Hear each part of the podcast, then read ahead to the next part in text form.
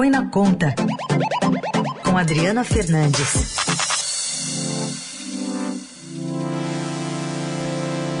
Bom dia, Adri, tudo bem? Bom dia, Carol, bom dia, Raíssa, bom, bom dia aos ouvintes da Eldorado. Bom, Adri, ontem um dia bastante movimentado aí em Brasília, até por conta da quantidade de informações que foram repassadas, né? O grupo de trabalho da Reforma Tributária na Câmara apresentou um relatório com as diretrizes para as mudanças nos impostos sobre bens e serviços, deixando de fora algumas definições sobre temas considerados mais sensíveis, né, como as novas alíquotas e o aporte de recursos da União no fundo bilionário para compensar estados e municípios por conta do fim da guerra fiscal. Essas questões é melhor que se trate mais para frente, né?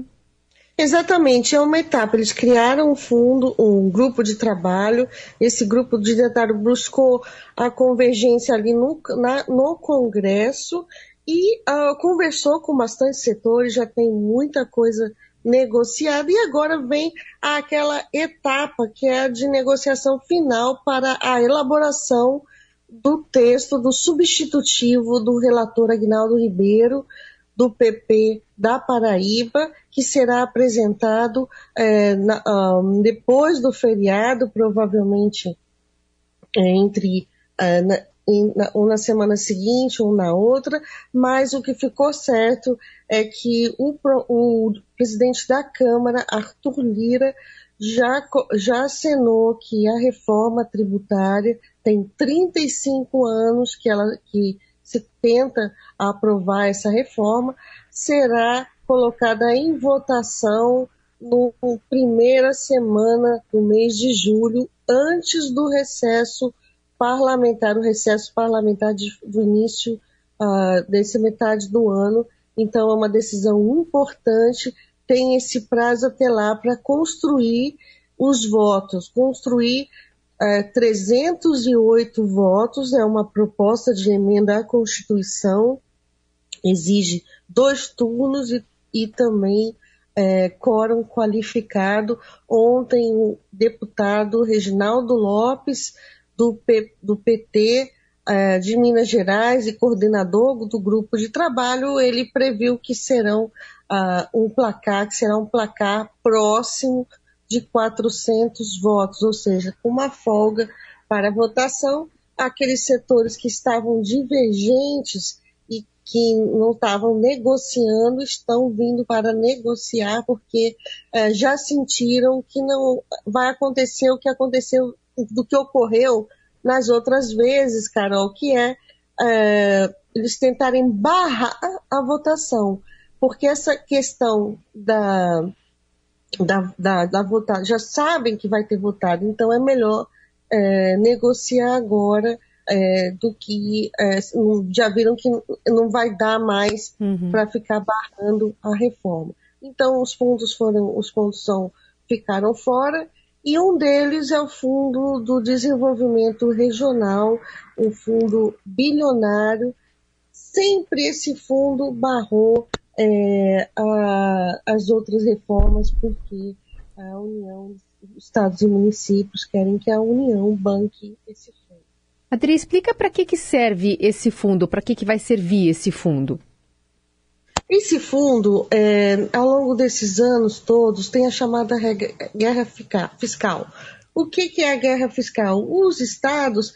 eles, para atraírem, principalmente os menos desenvolvidos, eles começaram com essa política, para atrair as empresas para, su, para sua região, eles começaram a conceder vários incentivos fiscais, incentivos fiscais concedidos com o I C M S, que é o tributo que eles têm, que eles cobram, né, o I C M S, e aí eles foram atra, atraindo, desonerando, e outros estados foram fazendo, foram fazendo o mesmo. Isso virou, complicou ainda mais a, a incentivos fiscais, eles, é, que tiram também a, a arrecadação, né, desses, desses estados, e foram um brigando com o outro, né? Até estados que sofriam com a arrecadação, sofriam é, com, esse, com essa guerra fiscal, passaram também a é, fazer, ou fazer esse tipo de prática. e uh, isso, ela ocorreu muito porque uh, no modelo atual a, o, o imposto ele é cobrado no destino, no, no, na origem, onde ele é produzido, e não, né, uh, no destino. Com a mudança, isso vai, com a mudança no nosso sistema tributário, isso vai ser alterado. E os estados que, que, que hoje, os estados que são produtores, é, têm mais vantagem do que os que estão é, o, em relação ao tributo. Vamos pensar assim, São Paulo, né? Uma, uma, um grande, né, parque industrial, grande produtor, ele, ele tem, uma, como é no destino, ele tem é, mais, a, ele consegue arrecadar mais também. E esse é um dos fatores uh, que gerou a guerra fiscal. Esse fundo vai compensar isso, né? Uh, o fato dos estados não poderem mais, a reforma acaba com esse tipo de prática, vai criar um novo imposto, um imposto sobre valor agregado, unificando o I C M S e o I S S dos municípios no, no, no imposto, e um outro, que, um outro imposto federal unificando Uh, P I S, COFINS e I P I uh, do, do governo federal. Foi uma decisão também política de dividir, porque a ideia inicial era fazer um imposto único, o I B S, Imposto sobre Bens e Produtos, uh, tanto com os impostos federais sobre consumo, quanto o I C S e o I C M S, mas foi uma decisão política que o relatório já traz também. Então, esse fundo, os estados e municípios, eles querem que as, a União é, financie é, integralmente é, a maior parte desse, desse fundo, e essa que está sendo discutida. Qual o valor? De onde virá? Como será distribuído? Mas tem um ponto bem importante que foi descoberto ontem, né, nas entrelinhas, são as chamadas entrelinhas. O relatório, ele, ele diz que, esse, que o dinheiro, o repasse da União, o aporte da União para capitalizar esse fundo, ficará fora do novo arcabouço fiscal, que ainda está sendo votado, Carol. Então, é mais uma exceção, e, se, e os estados e municípios querem algo que está variando aí entre cinquenta e cento e cinquenta bilhões de reais. Você vê o tamanho dessa disputa, por isso que o fundo é tão importante, foi em, há muito tempo razão em todas essas tentativas é, que a reforma não avançou. O Adri, no caso aí dos municípios, a grande questão é, é o I S S, né? Tem a pressão de municípios maiores como São Paulo e Rio, envolvendo principalmente a questão do transporte público, né? O imposto sobre transporte público. Esse fundo contemplaria é, esses pleitos aí dos municípios, ou é mais um penduricalho que pode vir? Não, não. É mais um, é, os municípios, eles estão é, jogando... Eu falo municípios, na verdade, são as grandes, as capitais e as empresas e as cidades médias. Né? Eles, elas, elas se reuniram numa entidade... É, e elas estão... As capitais, elas, elas, têm, elas acham... que vão perder a arrecadação, né? Porque elas têm um imposto que é o imposto sobre é, serviços, o I S S, e uh, vai se juntar com o I C M S, e o I C S S está aumentando, a, a, a economia é, ela cresce, ela está crescendo, os serviços, né? Os serviços estão crescendo, então eles são resistentes, né? Eles são muito resistentes, mas são resistentes também por esse ponto que eu falei, né, que uh, do, o tributo vai passar do destino, não, da origem para o destino. Então, uma cidade como São Paulo, o prefeito de São Paulo, ele, tá, ele é um dos líderes desse movimento contra é, o, a, reforma, a reforma tributária, mas é, tem outros pontos. Ele, a, os prefeitos, e aí... os prefeitos das capitais, dessas médias capitais, e também os pequenos, é o que você falou, eles querem aumentar a arrecadação. E eles acham, estão procurando um financiamento permanente para o transporte público. e querem botar na reforma tributária esse item. Eles falam, falar em financiamento não quer dizer, não, é, o que, na verdade, eles estão querendo é mais uma taxa.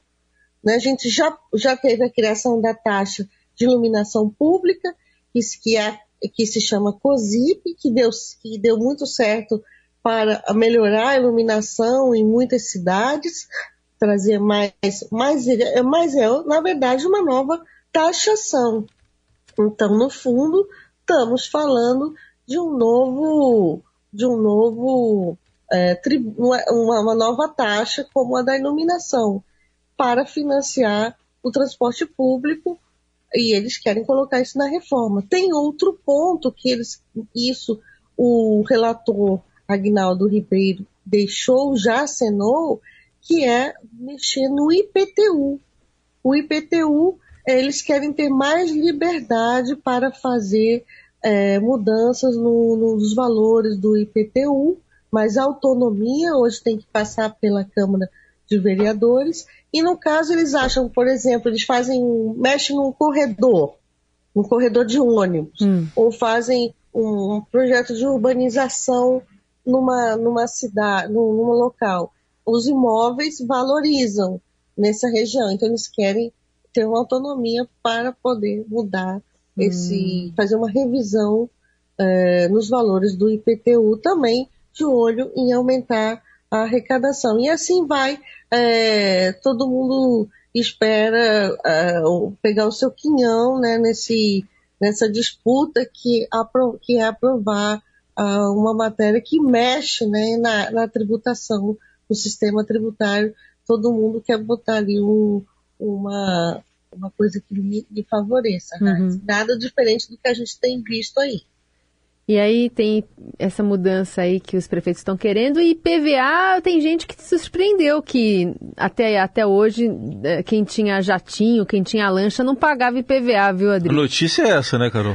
A hora que a gente viu, não pagava, não paga? Como assim, né? Não, não paga I P V A. É, a, a reforma, isso era uma demanda antiga, é, não, não só, é, eles falam é, veículos, né, aé, esses veículos aéreos e também barcos, né, não é só hum. jatinho, né, barcos, tudo, não paga I P V A, e o I P V A também vai, a recomendação é que o, o valor do I P V A também para veículos uhum. é, seja, mais prog- seja menor para aqueles que tiverem maior eficiência na questão ambiental. Ah, então, sim. são duas, são duas medidas é, que estão no relatório da, do grupo de trabalho e, com certeza, estarão no substitutivo. É um escândalo isso. É, esses, esses, em termos de arrecadação, não... não É, não vai fazer tanta diferença, né? Faz diferença, mas é um absurdo é, não ter no, no nosso sistema tributário é. essa taxação mais é, ricos, para jatinhos, né? para, para é, iates, mas não serão só eles, né? Sim. Outros é, veículos, é, é, por exemplo, um barco, também, também um veículo que não seja um iate, né, mas também vai ter que, vai ter que ter I P V A, e o que não tem hoje. Muito bem, a gente vai voltar, claro, a falar sobre esse assunto com a Adri, que deu um panorama aqui dessa discussão, que vai ser aprofundado ainda nas próximas semanas. Obrigada, viu? Bom trabalho aí. Bom trabalho. Tchau.